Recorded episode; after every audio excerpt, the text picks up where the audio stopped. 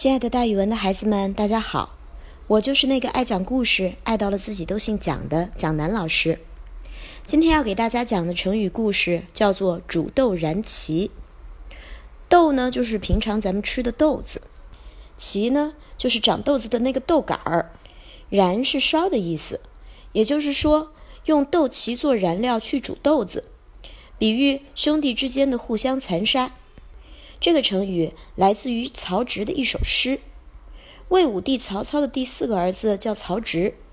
曹植从小就非常聪明，深受曹操的宠爱。曹操的另外一个儿子曹丕做了皇帝之后，经常借口想除掉曹植，害怕曹植抢了他的皇位。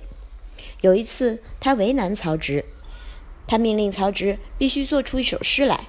可是时间呢？只给曹植留很短很短的一段时间，走七步路的时间，就必须把这首诗给做出来。曹植被迫答应了，但是还好曹植聪明，七步路还没有走完，曹植的诗就已经做出来了。他说：“煮豆燃豆萁，豆在釜中泣。本是同根生，相煎何太急。”也就是说，煮豆子的时候要用豆杆儿来做燃料。于是豆子就在锅里边伤心哭泣。我豆子和你豆杆儿本来是同根生的，为什么要这样互相煎煮呢？曹丕听完了这首诗之后，又惭愧又心酸，又找不到理由去责怪曹植，只好作罢。可是后来，曹丕对曹植的监视和迫害并没有减少，曾经六次把他的爵位变来变去，还三次迁徙他的封地。不让他在原来的地方待着，逼着他流离失所。